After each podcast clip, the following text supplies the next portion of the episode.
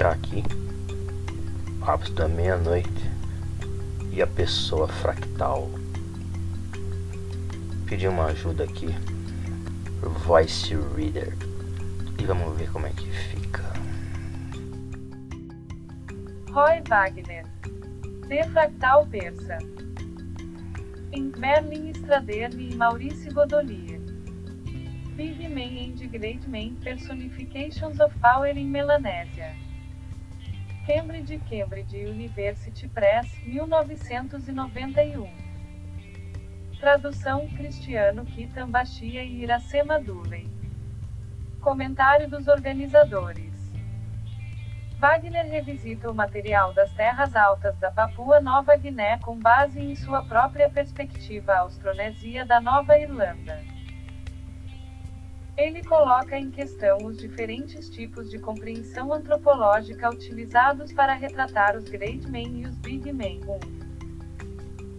Os últimos são vistos como modelos de atividade sociológica, como forças sociais mobilizadoras, pois parecem mudar a escala das ações dos homens de uma dimensão do indivíduo para uma do grupo devido aos contingentes que lideram.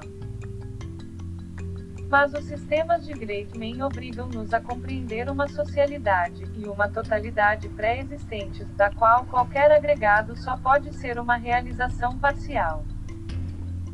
Essa totalidade não é nem um indivíduo, nem um grupo, mas uma pessoa fractal, uma entidade cujas relações externas com os outros são parte integrante de si internas. Não importa o quão reduzida ou ampliada seja, a pessoa fractal, ao manter sua escala, reproduz apenas versões de si mesma.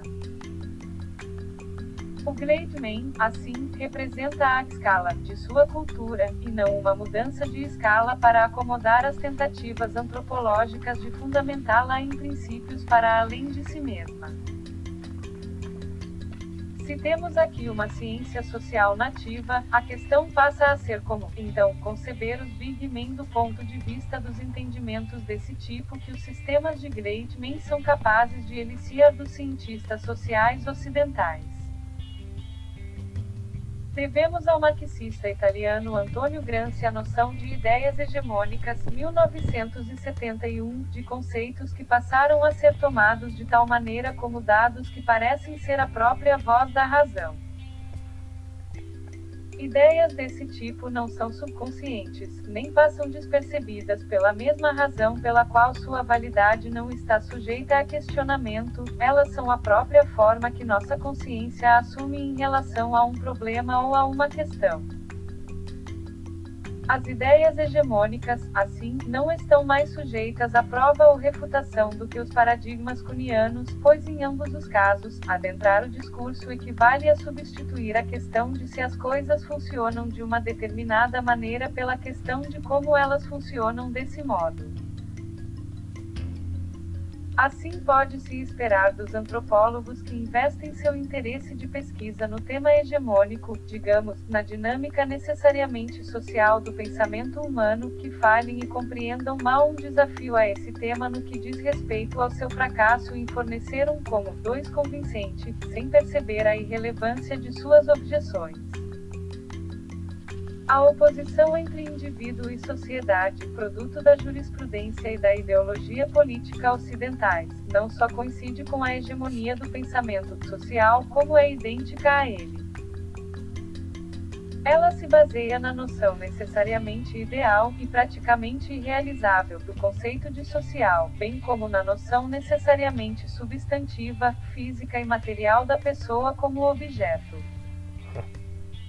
Assim, o ideal de corporatividade, fusão ostensiva de indivíduos em um único corpo social, torna-se, em seu fracasso em alcançar plena realização, um grupo substantivo de indivíduos. E a noção de uma cultura, de representação coletiva totalmente integrada no interior do indivíduo torna-se, ao fracassar em sua realização, um mero conceito de cultura, um ideal.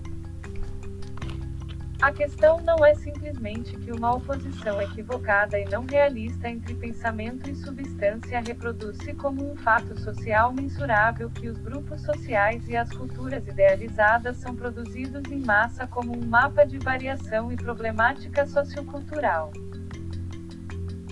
Mais importante, a questão é que uma dependência ingenuamente hegemônica em relação à individualidade e à pluralidade subjaza e articula a maneira como o conceito idealizado e o objeto substantivo são colocados em relação. Essa dependência faz com que os fracassos do conceito, produtores de fatos e problemas, sejam totalmente realizados do objeto substantivo ao conceitualmente tratável, faz com que eles pareçam um fato irredutível, constituindo o próprio tecido da realidade social. Assim, enunciar uma proposição como nenhuma sociedade funciona de forma perfeita, ou mesmo a razão pela qual nenhuma sociedade funciona de forma perfeita é que seus membros esperam que ela o faça, é descrever as expectativas dos próprios antropólogos e não as de seus sujeitos de pesquisa pois o que é descrito é a maneira como os cientistas sociais operam para tornar seus sujeitos interessantes, estatisticamente variáveis e problemáticos.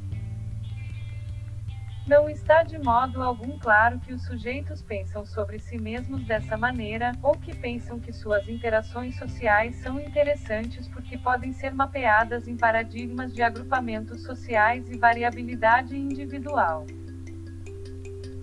A ideia de um mecanismo social, ou aquela do indivíduo e sua resistência natural, não surgiu de forma nativa na Melanésia, ela foi levada para lá junto com outros mecanismos por indivíduos autoconscientes.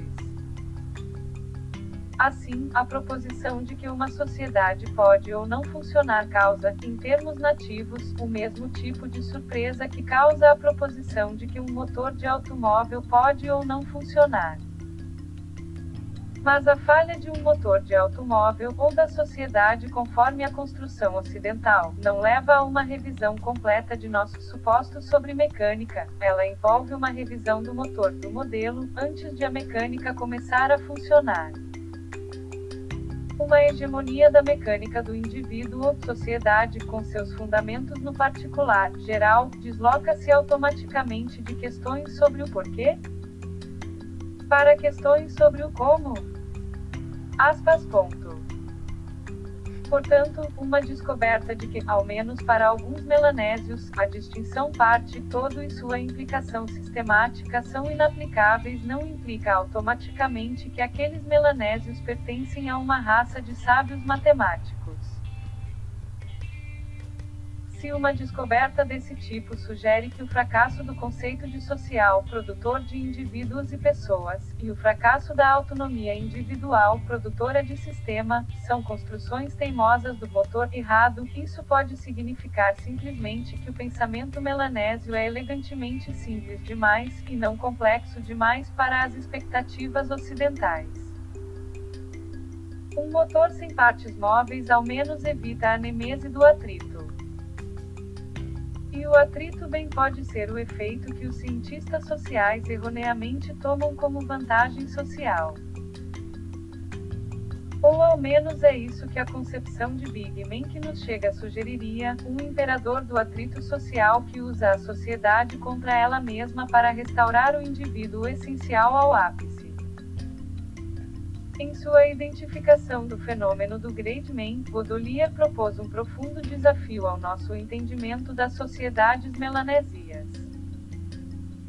Apresentado como um tipo ou outra espécie de líder, o Great Man fornece um contra-exemplo ao Big Man que a familiaridade e o excesso de uso inflaram muito além da sofisticada caracterização de Salins, 1972. Mas a mera tipologia só pode trivializar o desafio que adquire relevância e autoridade em grande medida a partir do contexto da etnografia baruia. Pois The Making of Great Men propõe uma vivida antítese à noção auto-justificante de sociedades frouxamente estruturadas que absorveu a especulação etnográfica por muitos anos. O maior desafio consiste em chegar a um modo de pensamento mais rolista do que aquele implicado pela estrutura, e o Great Man é sua contraparte rolista. Será o Big Man seu equivalente em um outro tipo de sociedade, mais aberta, competitiva e frouxamente organizada? Ou será essa tipificação do Big Man ela mesma o erro de uma outra forma de abordar a sociedade, e portanto não um contraste tipológico, em absoluto? Consideremos o locus classicus etnográfico. É. As inteligências artificiais fazendo nosso trabalho praticamente e ela altera o texto. Muita coisa ela altera. É, ela coloca palavras e ela tira palavras.